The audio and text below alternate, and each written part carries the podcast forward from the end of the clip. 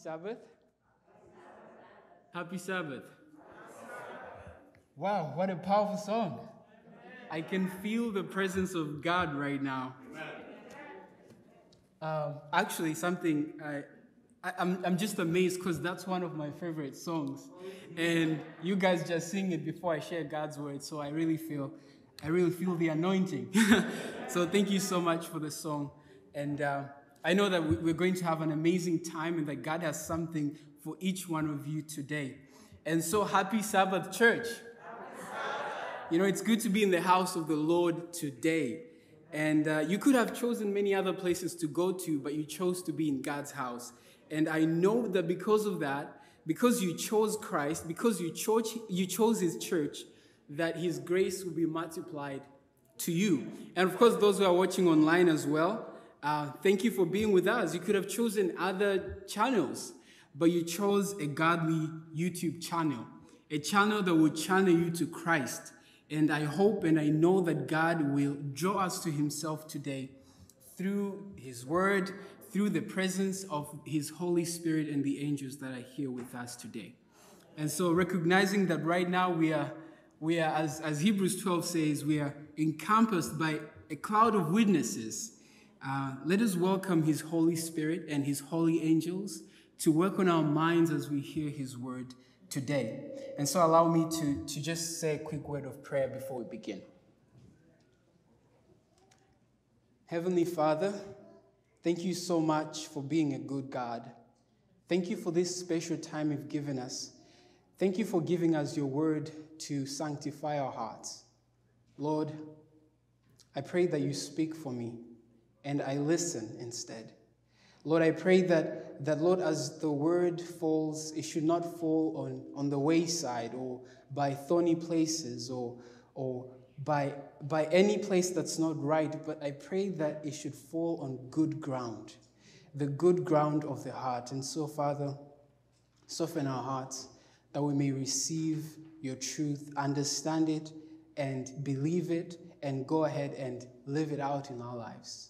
Lord, speak to us I ask these things in Jesus' name. Amen. Well, based on our title, not our title, but our scripture reading rather, in Romans chapter 3, verse 23, you guys already know what I'll be talking about, right? From our scripture reading this morning, we're told that all have sinned and fallen short of the glory of God. And so we will be talking about how God deals with shortness or shortage or shortcomings, how God deals with our shortage, how God deals with our short sightedness, our shamefacedness, how God deals with our shapelessness, how God deals with really our selfishness, our inadequacies, how God deals with our insufficiencies, imperfections, inefficiencies how does God deal with our deficiency, destituteness, disability, depreciation, desolation, decomposition, and really even death? You know, I wish I could go on and on with all the possible poetic permutations of the problems that we present to God by just being humans, by just being a people, as individuals, as families, even as a church. And, I'm, and I wish I could do that just to show you that there's no depth that God cannot reach. But the Holy Spirit reminds me that just as Romans 3:23 is a short verse, I need to keep this sermon short. So, so the title has to match the message. And so, and so by the power of the Holy Spirit, I know that God will help me to keep this short and sweet, and that, that the message may be massaged in our minds and in our hearts successfully. So to achieve this purpose, uh, please open your Bibles to Luke chapter 19. Luke chapter 19. Make sure you follow along. We'll just be looking at 10 verses from the story of Luke chapter 19. And in Luke chapter 19, we also find another short person by the name of Zacchaeus. And that's what we'll be looking at today. And so as I speak, please pray for me that this sermon will be Zacchaeus as well. Short. All right. So, verse 1 tells us that Jesus entered and passed through Jericho. And you know, when you read the Bible, you can read it as a newspaper or you can dig a bit deeper to find what's hidden. Because, because the Bible is really a hidden treasure. It's like a mine, you have to dig deep. And so I, I, was, I, was, I wanted to find what's going on here. Why does it say Jesus entered and passed through? Two words that really sound redundant. You know, when you enter and pass through, it's like, why do you have to use two words? So I went into my, my software that I use for studying the Bible, and it has you know, some, some Greek as well. And there, the words sound a bit similar. Enter in Greek is eisekomai, and pass through is deikomai. It sounds a bit similar, but the definitions are different. Eisekomai means to enter, right? But de, de, deikomai means something like to traverse or to. It has that encompassing effect. So you're not just entering, but you enter and you, you move around everything. It's like you come in contact with everything that's going on in that place or, or that person.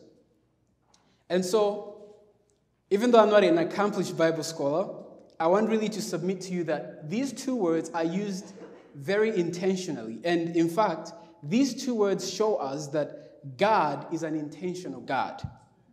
He's not just passing through Jericho just, just passing through Jericho. No, but, but he wants to do something. It's not aimless because he does not just eisekomai, he also deikomai in this place. What if I told you, though, that Jericho, despite its beaming beauty, despite it being called the city of palms, or even as Josephus calls it, divine region and, and the fattest place in Palestine, what if Jericho is not the object of Jesus' visitation? And, and consequently, what if it's not the subject of our sermon today? For you see, Jericho is not the first place that Jesus entered and passed through. The first eisekomai and deikomai happens in John chapter 3, verse 16. It says, For God so loved the world. What happened? Can you say that verse for me? For God so loved the world. That whosoever believes in him should know what? but have everlasting life. And so we find the first answer to our question how does God deal with my sin? Jesus was sent to enter and pass through this world, not to condemn, but to save. Now, watch what happens in Revelation chapter 3, verse 20. You know it very well as well. It says, Behold, I stand at the door and knock. And if any man hear my voice and what? Open the door, I will come to him and will sup with him and he with me. So Jesus is truly a double blessing. Not only does he want to enter your heart, that's not enough. He wants to do something else.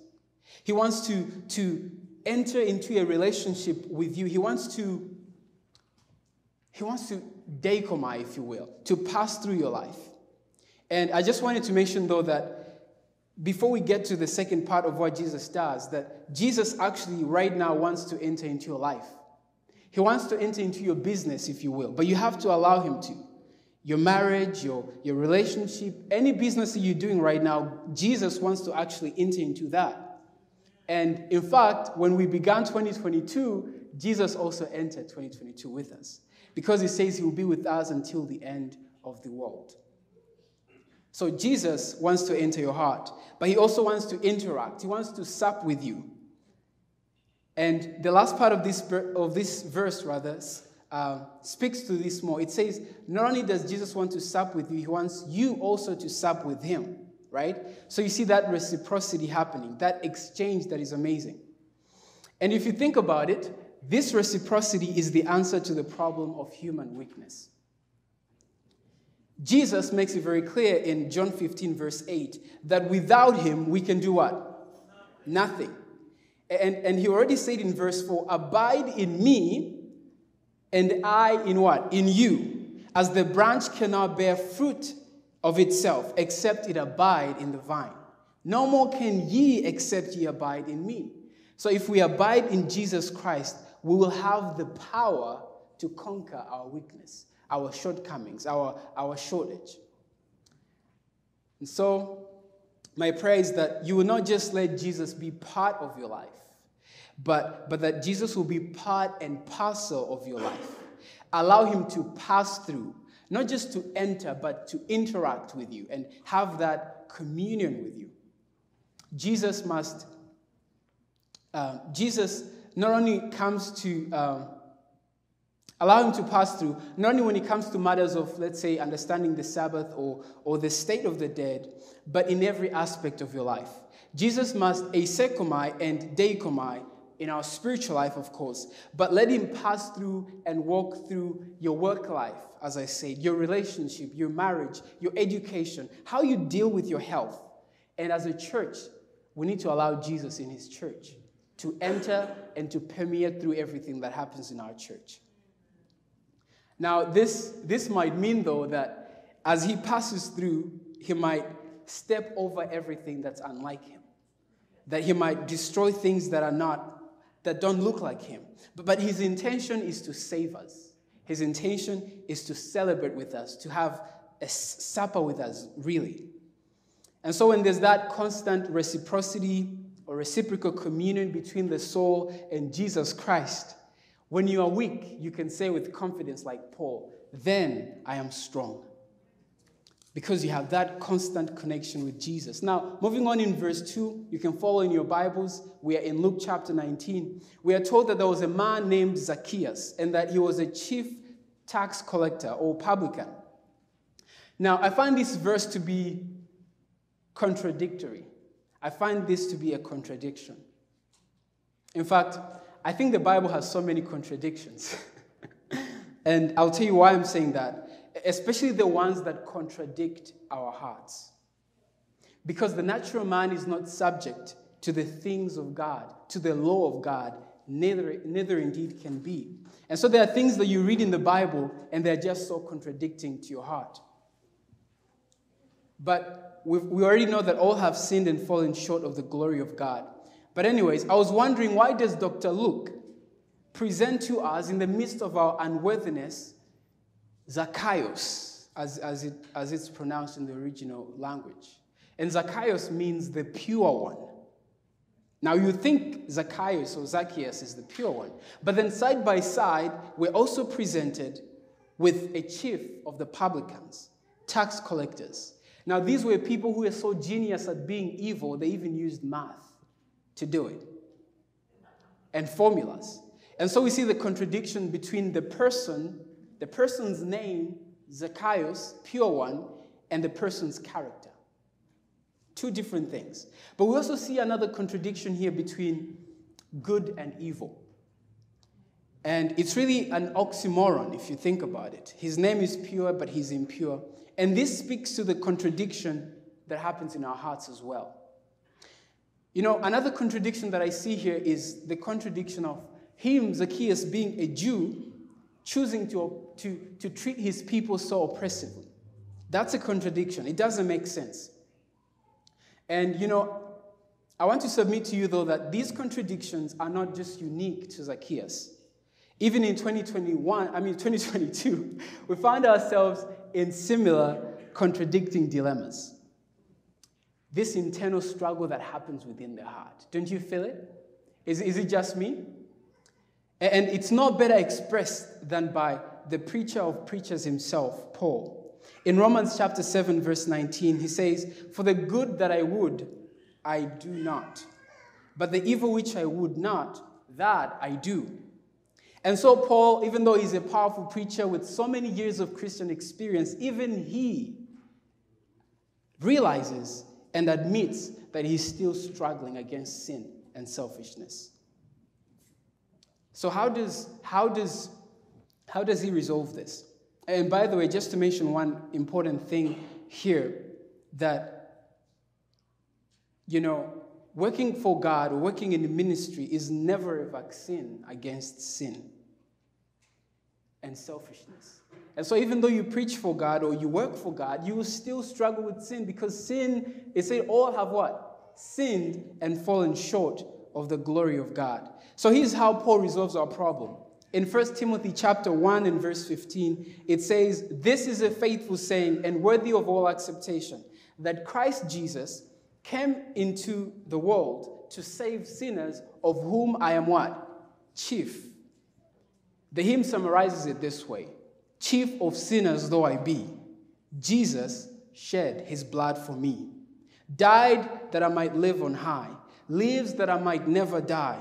As the branch is to the vine, I am his and he is mine. You see that reciprocity between the, the branch and the vine. Jesus Christ is our only, our only hope, church.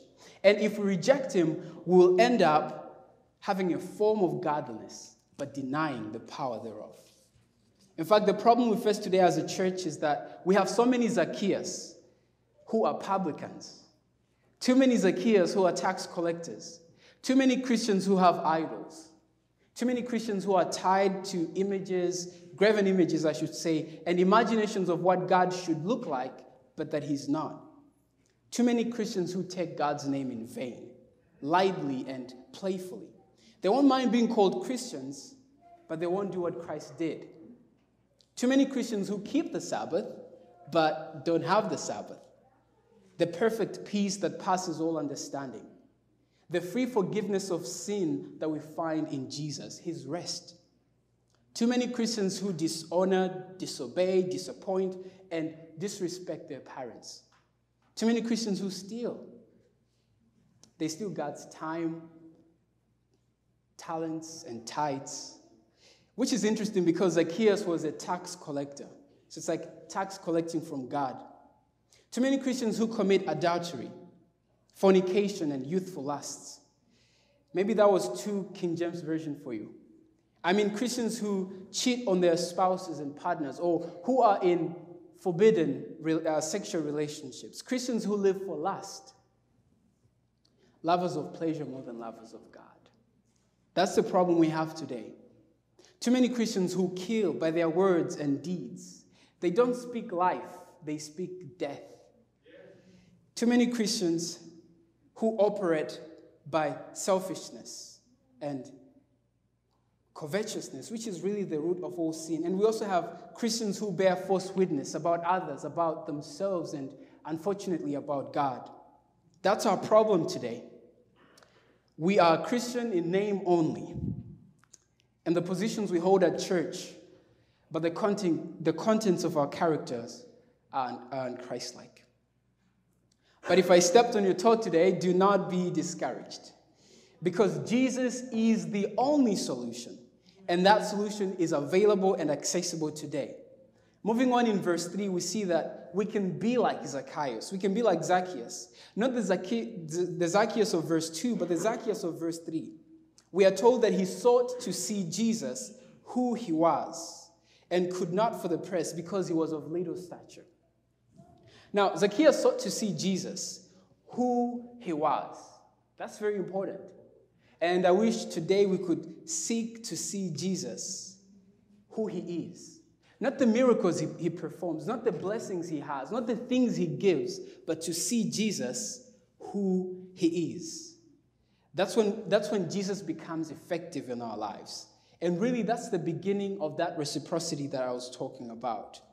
So, Zacchaeus is not interested in theology or church as much as he is interested in Jesus. And, and you would think that church and Jesus are inseparable, right? It's like one and the same thing. After all, Jesus is the head of the church. But what if I told you that, you know, church sometimes can get in your way, in the way of Jesus, or can get in your way to Jesus. Do you believe that? And, and I want you to know this because you should have the right expectations when it comes to church. We are told that Zacchaeus could not see Jesus because of the press. I wonder how many today can't see Jesus because of the press, because of the church, because of our press. I, I think sometimes we surround Jesus so much, we end up hiding him from others. And this could be unintentional.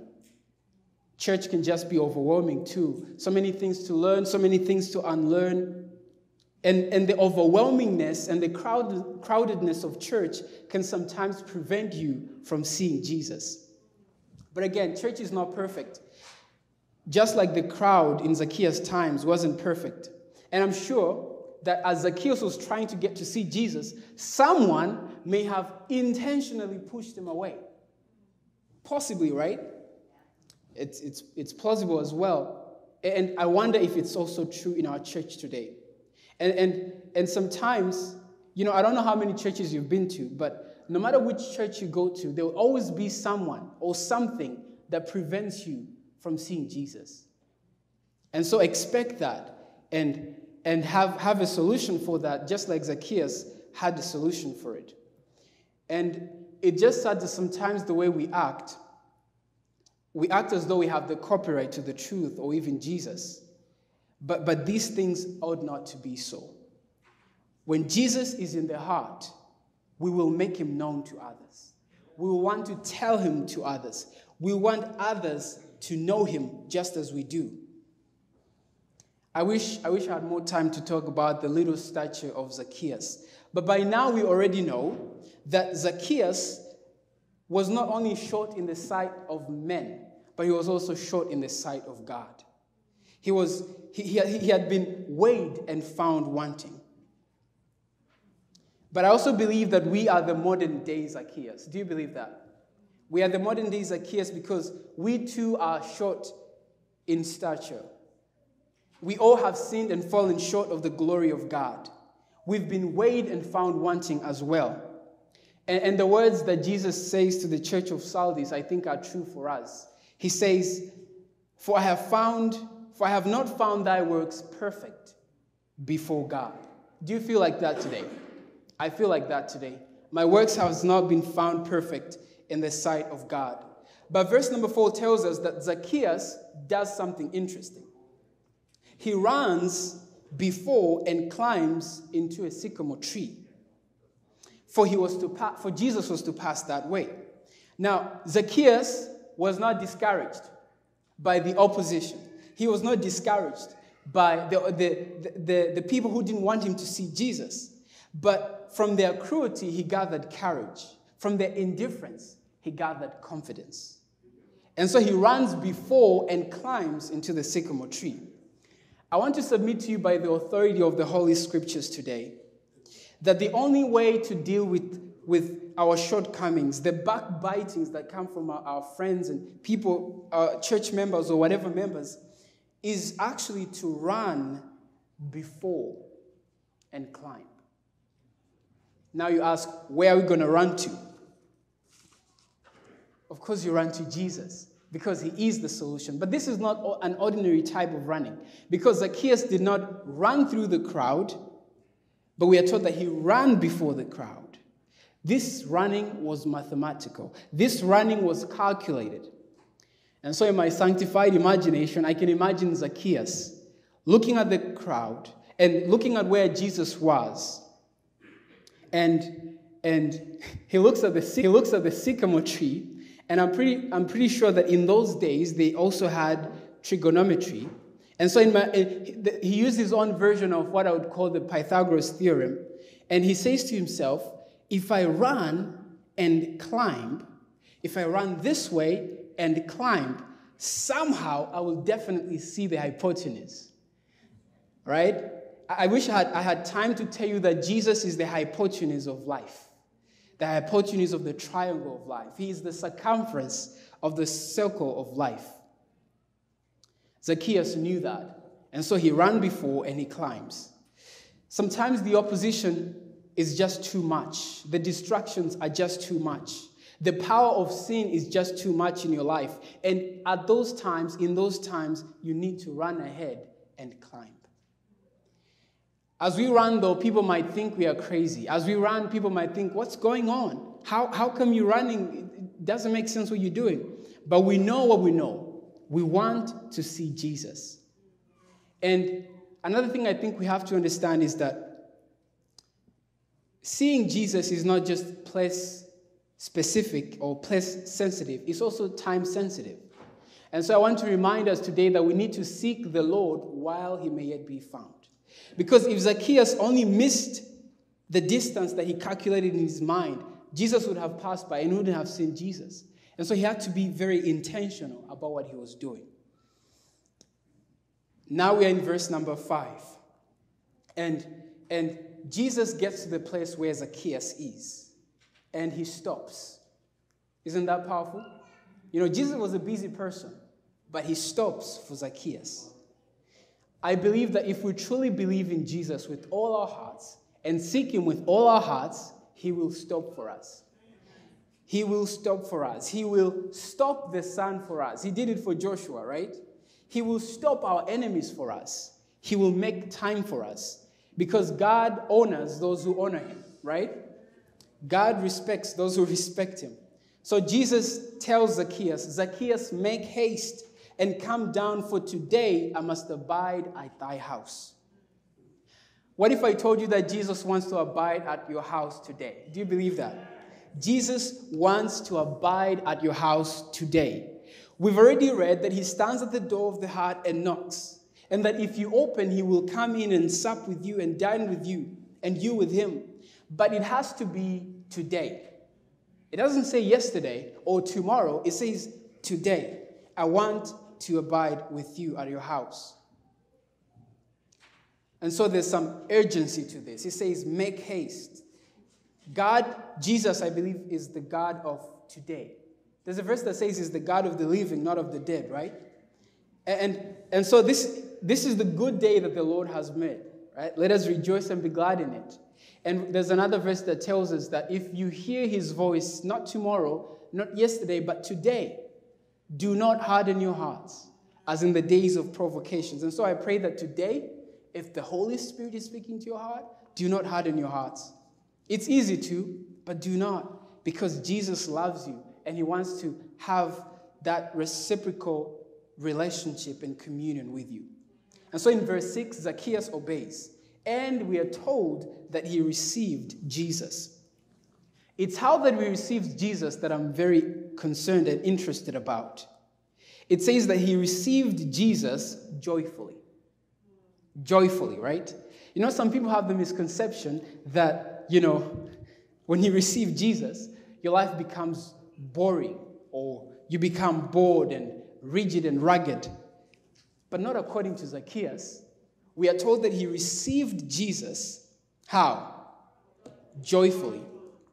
So we are reminded, even in the scriptures, that just as you have received Jesus, walk so in him. But what I've realized is that just because you are happy doesn't make everyone else happy. Have you realized that? I don't know why it is, but it's, it's just what it is. And even when you get successful, there are people who start plotting against you and making plans against you, and they start hating against you. Do you think it could be the same in the church. Truth is, not everybody cares about you. Not everybody even celebrates you. Not everybody even likes you. Not everybody really loves you. But you know what? All that doesn't matter because Jesus does. Jesus loves you. Jesus likes you. How's that? Jesus died for you. And so, and so when the devil uses the crowd, you know, to to disturb your peace, remember that, or even when you see people who hate you or who, mistreat you in the church or wherever it may be, remember that Jesus Christ cares for you. In verse number eight, the church, the crowd, complained that Jesus was going to have dinner with a sinner. But Zacchaeus was not bothered by that. Instead of trying to redeem his reputation, instead of trying to prove himself otherwise, he accepts that he is a sinner. And in fact, he makes a public confession that he will restore what he stole, that he will heal what he hurt, that he will build what he had broken. And so, when the devil, well, the devil doesn't work alone, does he? He uses our family members, he uses even church members, people around us. When, when the devil tries to tell you that you are a sinner and you do not deserve to have dinner with Jesus, that you don't deserve to work for Jesus, that you do not deserve to stand in his pulpit. Tell him, yes, I agree. I don't deserve to be in his church. I don't deserve to be his. In fact, I am chief of sinners, and that is why I need a savior. That is why we all need a savior. There's nobody who doesn't need a savior because we are all afflicted and inflicted by the curse of sin. So, in verse number nine, when, when we come to Jesus with a broken and contrite heart, He will not reject us. He will not refuse us because we too are the children of Abraham, sons of Abraham, children of Abraham, and heirs according to the promise. So blessed is he whose transgression is forgiven, whose sin is covered. The man unto whom the Lord imputes not iniquity, and in whose spirit there is no guile. That's Psalm 32, verse 1 and 2. And so, this story, this short story of Zacchaeus, presents to us how God deals with our shortcomings, how God deals with our problems, our inadequacies, our insufficiencies. God sent Jesus. God sends Jesus. And Jesus seeks us. But you see, this seeking has to be reciprocal. This seeking cannot be one sided. We must also seek Him. Seek Him with all our hearts, seek Him with all our money, seek Him with all we have, everything we have. You know, it is true that Zacchaeus sought to see Jesus who he was. But before Zacchaeus sought to see Jesus, thought even of seeking Jesus, Jesus had already sought him. In fact, I would say Jesus had already sorted his problem out. Because Jesus did not just pass through Jericho because it was a beautiful city, he had a purpose in mind. He wanted to meet Zacchaeus. Remember when he was on the way, I don't know where he was going, but the Bible says he must needs pass through Samaria. And when Jesus passed through Samaria, he met the woman at the well. That was intentional. Jesus was not surprised, he knew what he was doing. And so, even in this story, Jesus knew that he wanted to meet Zacchaeus. And so, what if I told you, church, that even today is not accidental? That today is also intentional because we serve an intentional God in a special sense, we are told that on the Sabbath day, God descends and comes on earth in a special way. That's what we're told in, the, in inspiration. And you know, I don't know how far God is, but it's science tells us it's many light years. I don't think God is going to just waste his fuel or whatever he uses to travel just to come from heaven to here without purpose in mind. God has a purpose for us today. And I know that through this sermon, through his words, God wants to save someone today. That God wants to, to dine with someone today. All right? And so I pray and hope that if that's you today, that you give him your heart. He's knocking. Open your heart. Allow Jesus to have access in every area of your life. Confess to him your sins, things you've done wrong. And, you know, we can learn a lot from Zacchaeus. When he was, when he was confronted with him being a sinner, he, he confesses and he restores and he rebuilds and he heals. And, you know, sometimes I think as Christians, we can end up misusing the grace of God. You know, using it to our own advantage. When we hurt people, when we, when we, we, we destroy things in people's lives, we need to make sure we restore them because that's when we truly have that experience with Jesus Christ. And so, friend, if you feel like Zacchaeus today, short of short and little of stature, you have little faith, you have little spiritual strength, you have little zeal for God. You're no longer interested in Bible studies as you, as you were in the past. You have little Christian experience. You feel far away from the standard that God is calling you to. You fail and fall too often. You have a name that you're a Christian, but you know you're not. If that's you, and if you seek to see Jesus, who he was, at whatever cost, no matter the opposition and the distractions, you want to experience the power of Jesus Christ. If that's you, I want you to stand with me and let us run and climb to Jesus. So at this point, if you feel impressed by the Holy Spirit that you want to have that experience that Zacchaeus had, stand with me as we pray.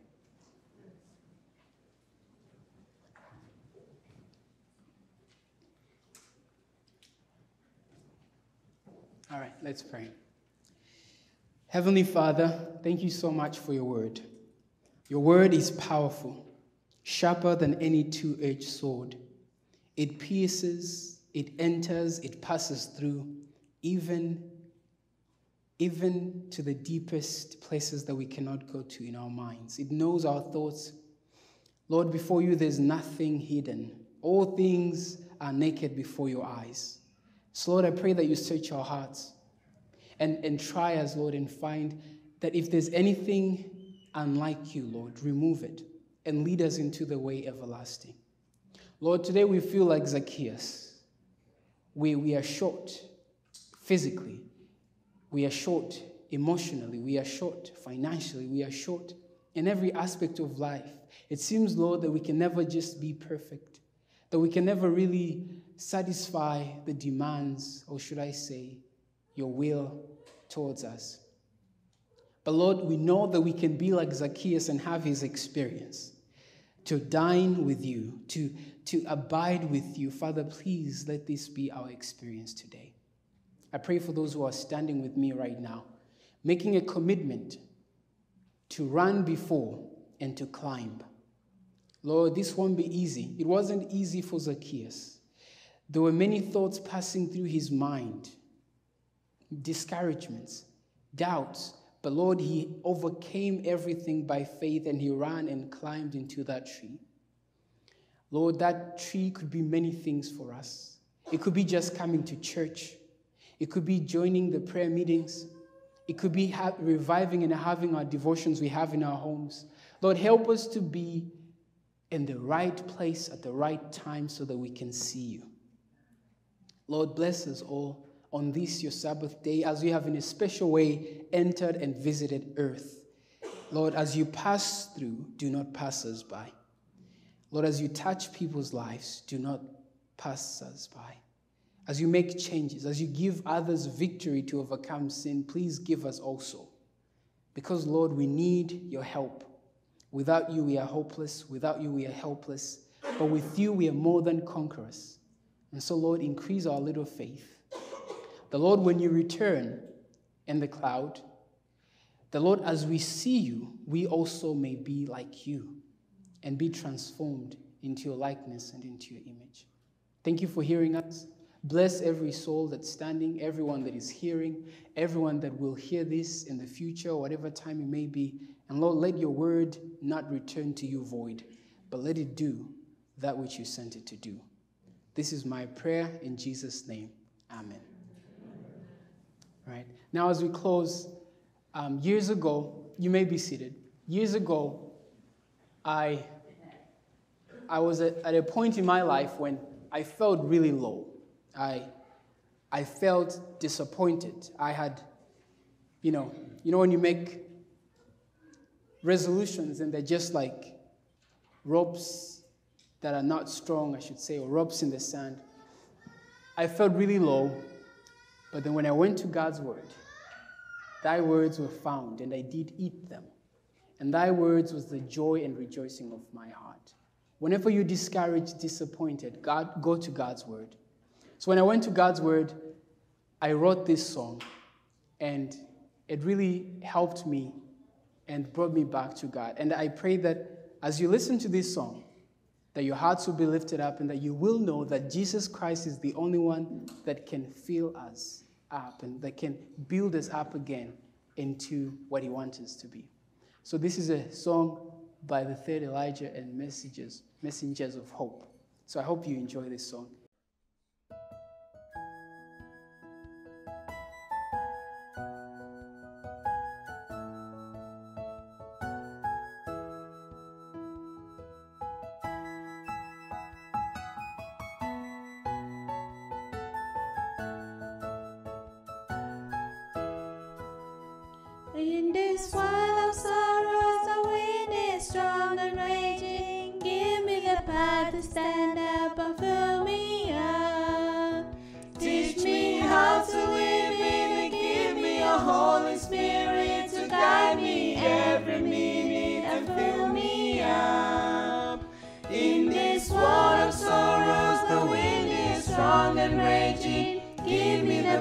To stand up and fill me up. Teach me how to live in and give me a Holy Spirit to guide me every minute and fill me up. Fill me up.